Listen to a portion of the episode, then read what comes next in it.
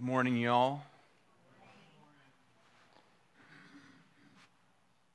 Uh, This morning, as we continue in our study of the attributes of God, um, this morning co- we will cover um, righteousness, justice, and the wrath of God. And I'll pray before we begin. Father, thank you for this Lord's Day morning. We are so blessed. And I want to pray that you would bless our time as we look into these attributes of you, Almighty God. Prepare us for worship this morning as your people come in from around the county. Bring them safely, we do ask. Prepared to worship, prepared to hear. We do praise you, we thank you. In Christ's name, amen. Um, when we began the series, um, I said that as we ferret out the attributes of God one by one, um, we, we must view them um, in, in perfect harmony with all the other attributes as they are perfectly harmonized in, in the person of Almighty God, which, as I said, is a matter of trying to fathom the unfathomable. It's, trying, it's an attempt to comprehend the incomprehensible. Um, as finite creatures um, studying the, the essence of infinite God, um, we will never fully comprehend um, in, a, in an exhaustive sense um, our Creator, who's infinite, even in glory. We will not know Him in an exhaustive sense because He is infinite. We are forever finite as a redeemed people. And as we study his attributes, God um, always transcends um, the best descriptions that we have of him so as to understand him. And still, um, he has condescended um, to reveal himself to us by way of the living scriptures. So, it's always a joy to to dig into the Word of God um, as He has revealed Himself. Um, a month ago, we considered the holiness of God. It's the only attribute of God mentioned in triplicate. Scripture declares that God is holy, holy, holy. We looked at Isaiah 6. We hear that in Revelation chapter 4. And if God says something about his essence and character once, that's enough to settle it. Amen? If he says it twice, that's emphasis. If he says it three times, it means that it is of supreme importance. God is thrice holy. God is holy, holy, holy. And um, in the manifestation and outworking of his holiness, there are two other attributes that um, are, although distinct, they function as branches of his holiness. There is what's referred to as the legislative branch or the governing branch, that is his righteousness, and the judicial branch, which of course is his justice. And then from out of that comes his wrath a tributary of holy, righteous justice. God's wrath.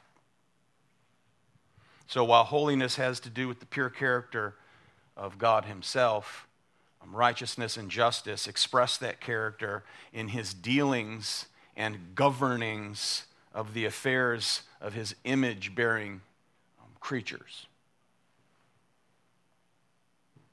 Now, if you think about society, any just society must be um, legislated and governed by laws. Amen? Or it's not just. It's not a just society. So if God is holy, righteous, and just, and he treats his image bearing creatures on the basis of his legislative righteousness, that is, his law, his commanded will, which are con- concrete expressions of his righteous standards, that then is what he expects of his creatures to live righteously. So that means his holy righteousness requires that he demonstrate legislative justice. Amen? Makes sense? So, as one theologian has said, these two perfections, righteousness and justice, we can think of as the outworking of God's holiness in his government in the universe. End quote. So let's begin then. We'll look at on the screen, that is. I don't have a text for you to open to. Have numerous texts to, to take a peek at, but we'll begin with Psalm 7, verse 17. We read, um, I will give thanks to the Lord according to his righteousness, and will sing praise to the name of the Lord Most High. Psalm 71, verse 19 For your righteousness, O God, reaches to the heavens. You who have done great things, O God, who is like you?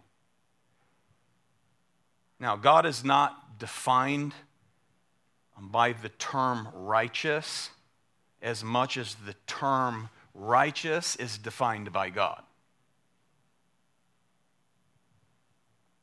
God is not measured by the standard of righteousness, he sets the standard for righteousness. Ezra 9, verse 15. O Lord God of Israel, you are righteous.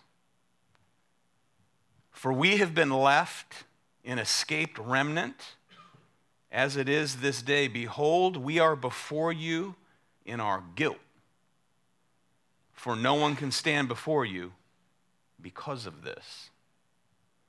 So, so God's perfect, eternal, intrinsic um, righteousness compels him to do that which is utterly right. He is righteous. So, for him to do that which is utterly right is to uphold the worth, the worth of the most infinite, infinitely value thing, valued thing that is in the universe, and that is his glory. To uphold his glory, which is infinitely glorious. Psalm, I'm sorry, Isaiah 42 8, we read, I am the Lord, I don't have this. I am the Lord, that is my name. My glory I will give to no other. Psalm 119, 142. Your righteousness is an everlasting righteousness, and your law is truth. So, first, then, um, God reveals his righteousness by revealing his will and his word to and through his people. That is to the world. He reveals it to the world. Look at Deuteronomy chapter 4, verse 5. Moses speaking, See, I have taught you statutes and judgments, just as the Lord my God commanded me, that you should do thus in the land where you are entering to possess it. So keep and do them, for that is your wisdom and your understanding in the sight of the peoples who will hear all these statutes and say, Surely this great nation is a wise and understanding people. Verse 8 Or what great nation is there that has statutes and judgments as righteous as this whole law which I am setting before you today? God reveals his righteousness by revealing his will and his word to the world through his people. New Testament, 2 Peter 1, verse 1. To those who have received a faith of the same kind as ours by the righteousness of our God and Savior, Jesus Christ, through the true knowledge of Him who called us by His own glory and excellence. Verse 19, we have the prophetic word made more sure to which you do well to pay attention is to a lamp shining in a dark place. So again, God reveals his righteousness by revealing his will and his word to the world through his covenant people. Secondly, God reveals his righteousness by fulfilling his promises. God reveals his righteousness by fulfilling his promises. Nehemiah chapter 9 verse 8, the Lord God made a covenant with Abram to give him the land of the Canaanite, of the Hittite, of the Amorite, of the, Periz, of the Perizzite, the Jebusite, and the Girgashite, and every other kind of ite, to give it to his descendants, and you have fulfilled your promise, for you are righteous. God reveals his righteousness when he shows mercy and compassion. Psalm 116, verse 5 Gracious is the Lord and righteous. Our God is merciful. The Lord preserves the simple. The Lord preserves the simple. And here I stand. Amen. Righteousness revealed by showing mercy and compassion. So, again, from out of his holiness comes the legislative branch of God's righteousness. Out of holiness is the arm of righteousness, and um, along with the governing branch comes his judicial branch, justice. God reveals his righteousness by judging, in the Old Covenant, the enemies of Israel. God reveals his righteousness by judging his enemies. Exodus 9, verse 27. Then Pharaoh sent for Moses and Aaron and said to them, I have sinned this time.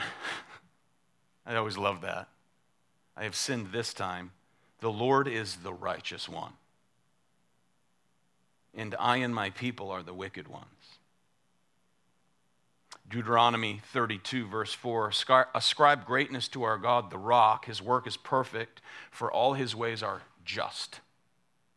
All his ways are just, a God of faithfulness and without injustice, righteous and upright is he. Psalm 89, verse 14. Righteousness and justice, righteousness and justice are the foundation of your throne. God also reveals his righteousness by warning what rebels under his justice will incur. Okay? Again, God reveals his righteousness by warning what rebels under his justice will incur. Look at it. Matthew 10, the words of our Lord Jesus Christ. Do not fear those who kill the body but cannot kill the soul. Rather, fear him who can destroy both soul and body in hell. You know what that is, right? Wrath. Wrath. Whoever denies me before men, said the Lord, I will deny before my Father. What is wrath? It is the personal manifestation of God's holy moral character and his judgment against sin.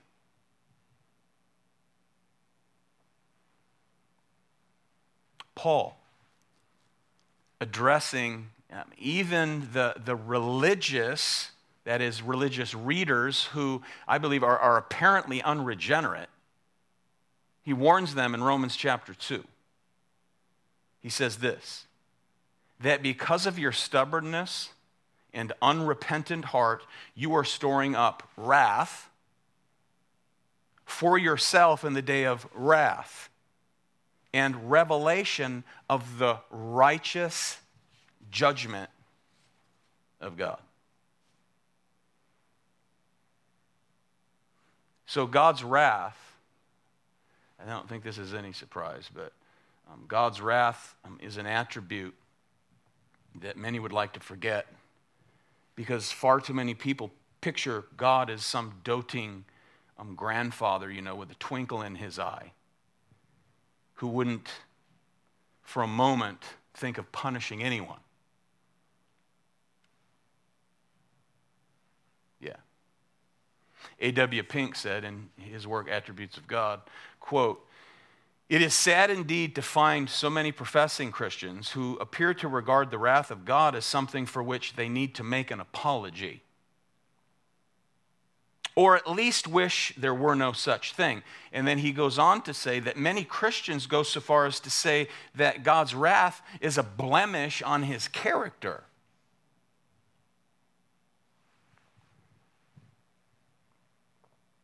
J.I. Packer, in his classic work, Knowing God, he writes, and I quote, The fact is that the subject of divine wrath has become taboo in modern society, and Christians, by and large, have accepted the taboo and conditioned themselves never to raise the matter. Okay, so here, 46 years later, after that work, knowing God, 46 years later, though divine wrath is not merely viewed as a taboo, today it's actually laughed at. And with that in mind, there, there's two facts that stare us in the face. And the first is that Jesus spoke more about hell than heaven. Okay, and number two, the Bible speaks more about wrath than it does love. Yeah. You go look it up yourselves. Someone was pondering it. I said, go look it up. Nevertheless, we can speak of divine wrath as a function of divine love.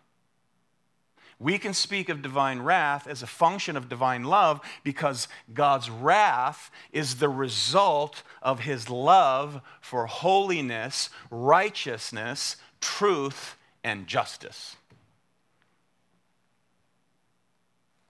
So, as God is holy, he must pour out his wrath on all that is unholy. Because he's righteous and just. He's just. He's right. So, therefore, wrath refers to a settled, determined indignation, and that is God's intense hatred of sin. God hates sin.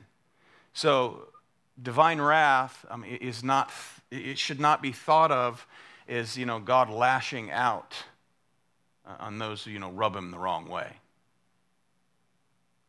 Wrath, the wrath of God, is righteous antagonism against all that is unholy pure righteous antagonism.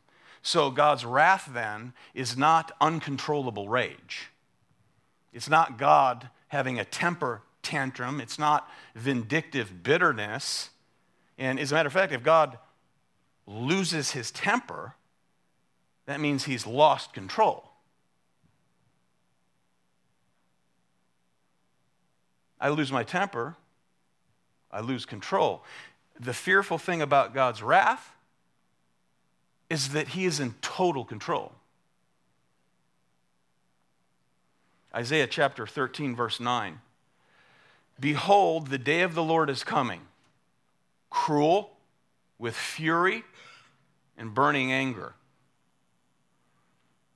to make the land a desolation, and he will exterminate its sinners from it because he is holy. Nahum chapter 1, verse 2 A jealous and avenging God is the Lord. The Lord is avenging and wrathful. The Lord takes vengeance on his adversaries, and he reserves wrath for his enemies. Verse 6 Who can stand before his indignation?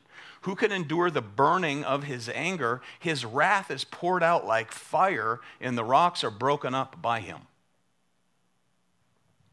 Notice all the aspects of God's character there. We read these words avenging, wrathful. We read vengeance, indignation, and anger. You know, some folks argue when they read the Old Testament, you know, where God for instance, you know, commands Israel to exterminate the entire population of, of Jericho, for example. You know, to, to go into um, Canaan and wipe everyone out men, women, and children. Right? So they read this and, and, and they'll say things like this How could God, how, how could a just and loving God cause the extermination of innocent people in Jericho? or in Canaan, right? And the answer is that he couldn't, in that he didn't.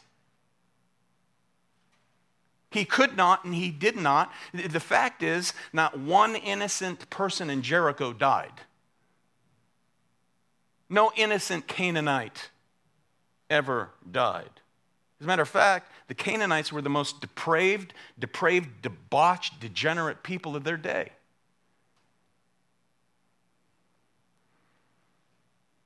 Did anyone innocent perish in the flood? No. No. I've heard people say that on TV. They talk about the flood. If God's so loving and so just, how could he wipe out innocent people? There, there weren't any. There's only one who's ever been innocent. And we'll get to him. Now, others insist, believe it or not, that the God of the Old Testament is not the God and Father of Jesus of the New Testament. because, you know, the God of the Old Testament is, is, is wrathful and vengeful and evil, they say, whereas the God of the New Testament is loving and compassionate. What do we read? Revelation 19 15. He, Jesus. He, Jesus. Second person of the Godhead. Eternal Son of God. Jesus, incarnate Son of God, treads the winepress of the fierce wrath of God, the Almighty.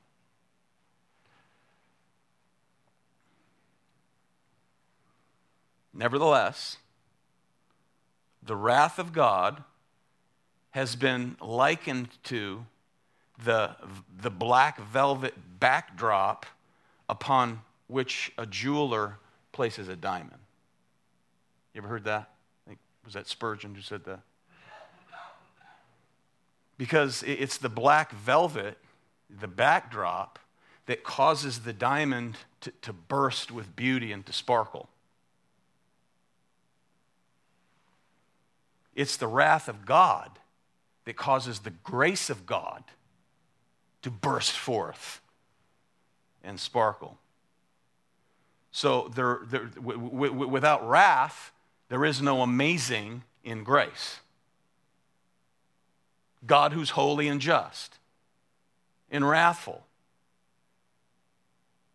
Without wrath, there is no glorious grace. Finally, then, God reveals his righteousness in saving, sin, in saving sinners, not separate from his justice. Amen?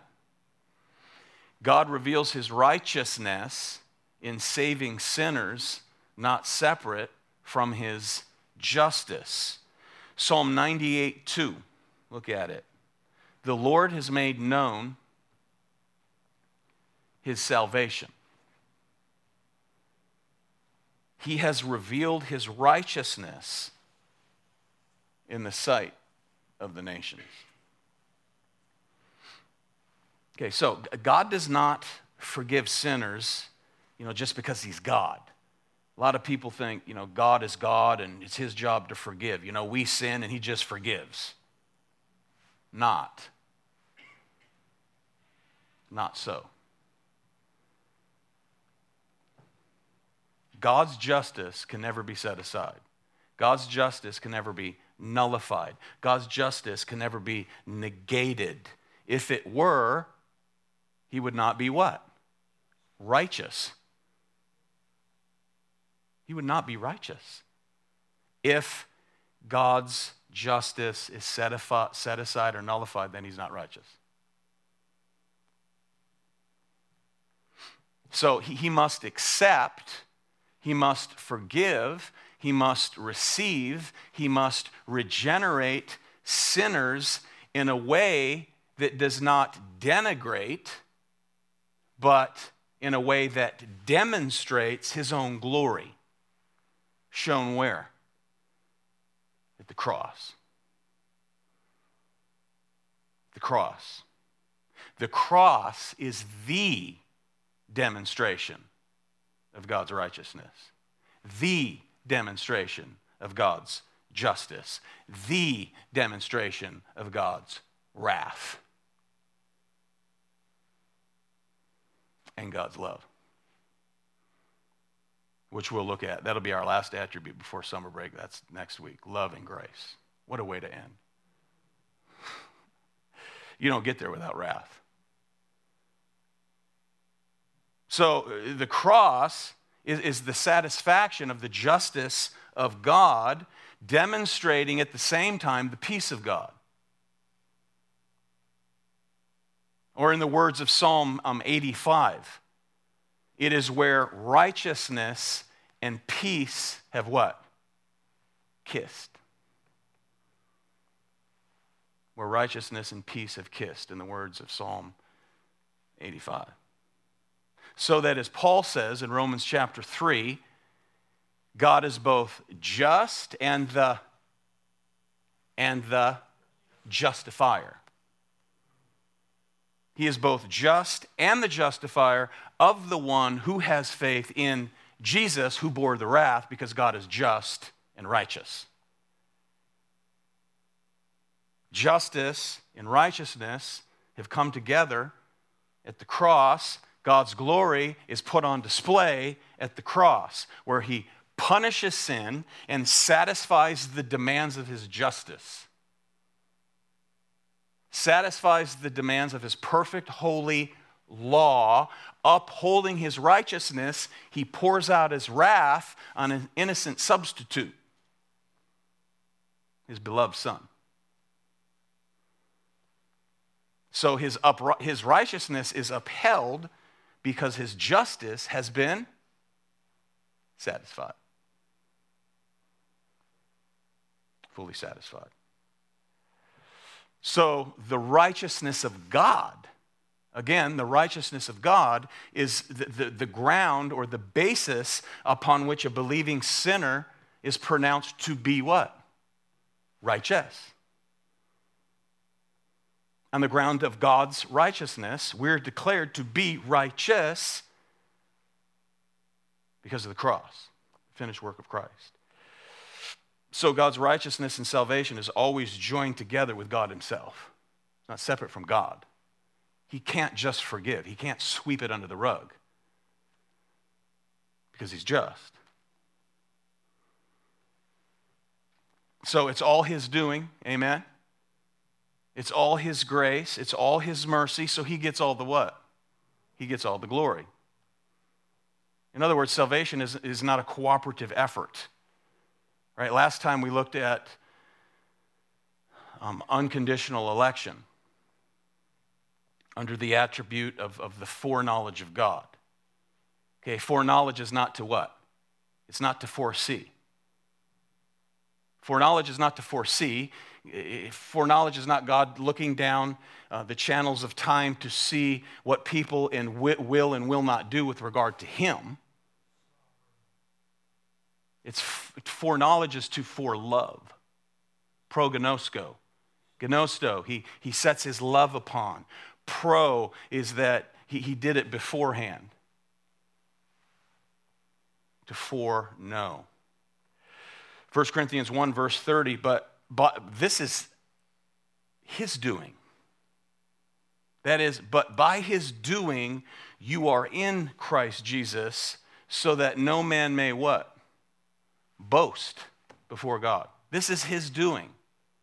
By his doing, you are in Christ. Jonah 2 9, salvation is of the Lord. Salvation is of the Lord. So, in, in salvation, if God is going to save, which is something he's not obligated to do, if he's going to save, then it is solely a matter of grace and mercy having decreed to save some before the foundation of the world, as we looked at last week.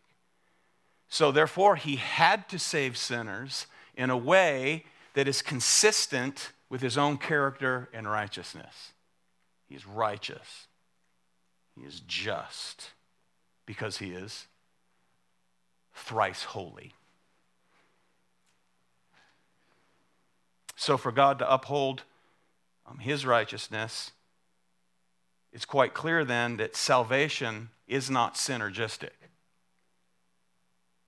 It's not a cooperative effort where God does his work, we do our work, he does his part, we, we do our part. Holy Creator does his part along with depraved creatures.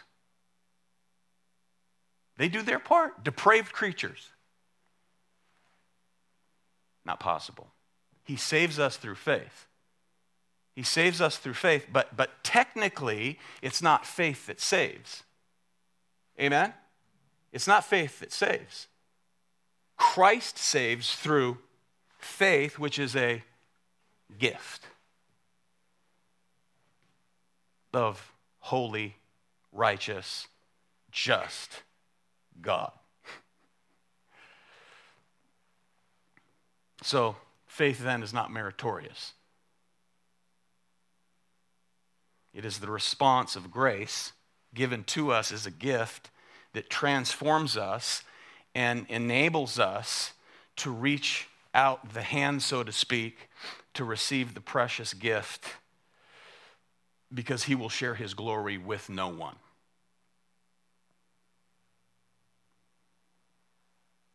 So, in salvation, the righteousness of God, as we read over and over again, is gratuitous. It's a gift. Something given to man without you know, any, any compensation required. Is Isaiah 55 Come, come, come, buy wine, buy milk, without money, without cost.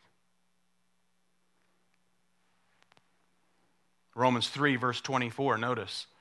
Being justified, being justified as a gift by his grace through the redemption which is in Christ Jesus. You'll hear some of these verses next week as well. Romans 4, verse 5. Now to him that works not, but believes in him who justifies the ungodly, his faith is credited as righteousness. So, therefore, the believer, the believer now regenerate, regenerated by God who is holy, righteous, and just, the believer who's who's regenerated, given a heart of flesh, a heart of stone has been removed, is also enabled now by God the Holy Spirit and inclined to holiness instead of sin. And as the scripture says, he is made willing. He is made willing, for God works in him to will and to do for his good pleasure. The one who's holy, holy, holy, righteous, and just, who's redeemed sinners, declaring them as righteous. Inclined now, desirous of holiness, to, to live out what we are by grace. So when God chooses to save, when God chooses to save a sinner, he, he's the only one who does all the work. Therefore, he receives all the glory. This is all to uphold his glory. Holy, righteous, just God. Soli Deo Gloria. To God alone be the glory. You know, when once we enter the glorified presence of God, We're in heaven. We're, we're, in the, we're in the scene of, you know, Revelation 4 and 5, and we're, we're rejoicing there. We're together with redeemed people from throughout the ages and throughout the world. You know, when we're there, not one redeemed soul will ask another redeemed soul, hey, how did you get here? Right? No one is going to say, I woke up one day and I realized God has done all that He can do. It's up to me to do the rest. There's actually a ridiculous book by the name of that, by that title. Something like that. God has done all that He can do, the rest is up to you. Blasphemy. You know, and if you're in heaven and you say that, then I could say, well, and, and here's Johnny. I woke up, I realized, and here I am. How about you? No. It's not going to happen. All we're going to say, the Lord Jesus Christ saved me according to his holy, righteous justice, the wrath of God poured out upon the Son in my place. That's what we'll say. And we'll sing, Holy, Holy, Holy is the Lord God Almighty, the Lamb of God before the throne. So the only part of salvation is our, that's ours is the what? The sinning. That's the only part that we play with regard to that work. It's the sinning. God does all the saving. And it's all for his glory. Holy, holy, holy God, who is righteous and just. Our only part is the absolute violation and assault of his holiness. That's our part. And that leads us into the grace of God for next week. So, God, who is holy, holy, holy, is righteous, He is just, and the justifier, pouring out His wrath upon His innocent Son in the place of all those whom He, as the scripture says, foreknew, and those whom He foreknew, He also predestined, and these whom He predestined, He called, and these whom He called, He what? justified. And these whom he justified, he also glorified. And in it, God upholds his glory. The God who's holy, righteous, and just. Amen. Lord, we do thank you as we learn about the wrath, we learn about your divine wrath, is in itself also a portrait of your divine love. You love what is holy, righteous, upright, pure. And you sent him to become sin, having never sinned, so that we could sit here today and understand and know deep within that we have been justified. And we thank you and praise you for Christ's sake. Amen.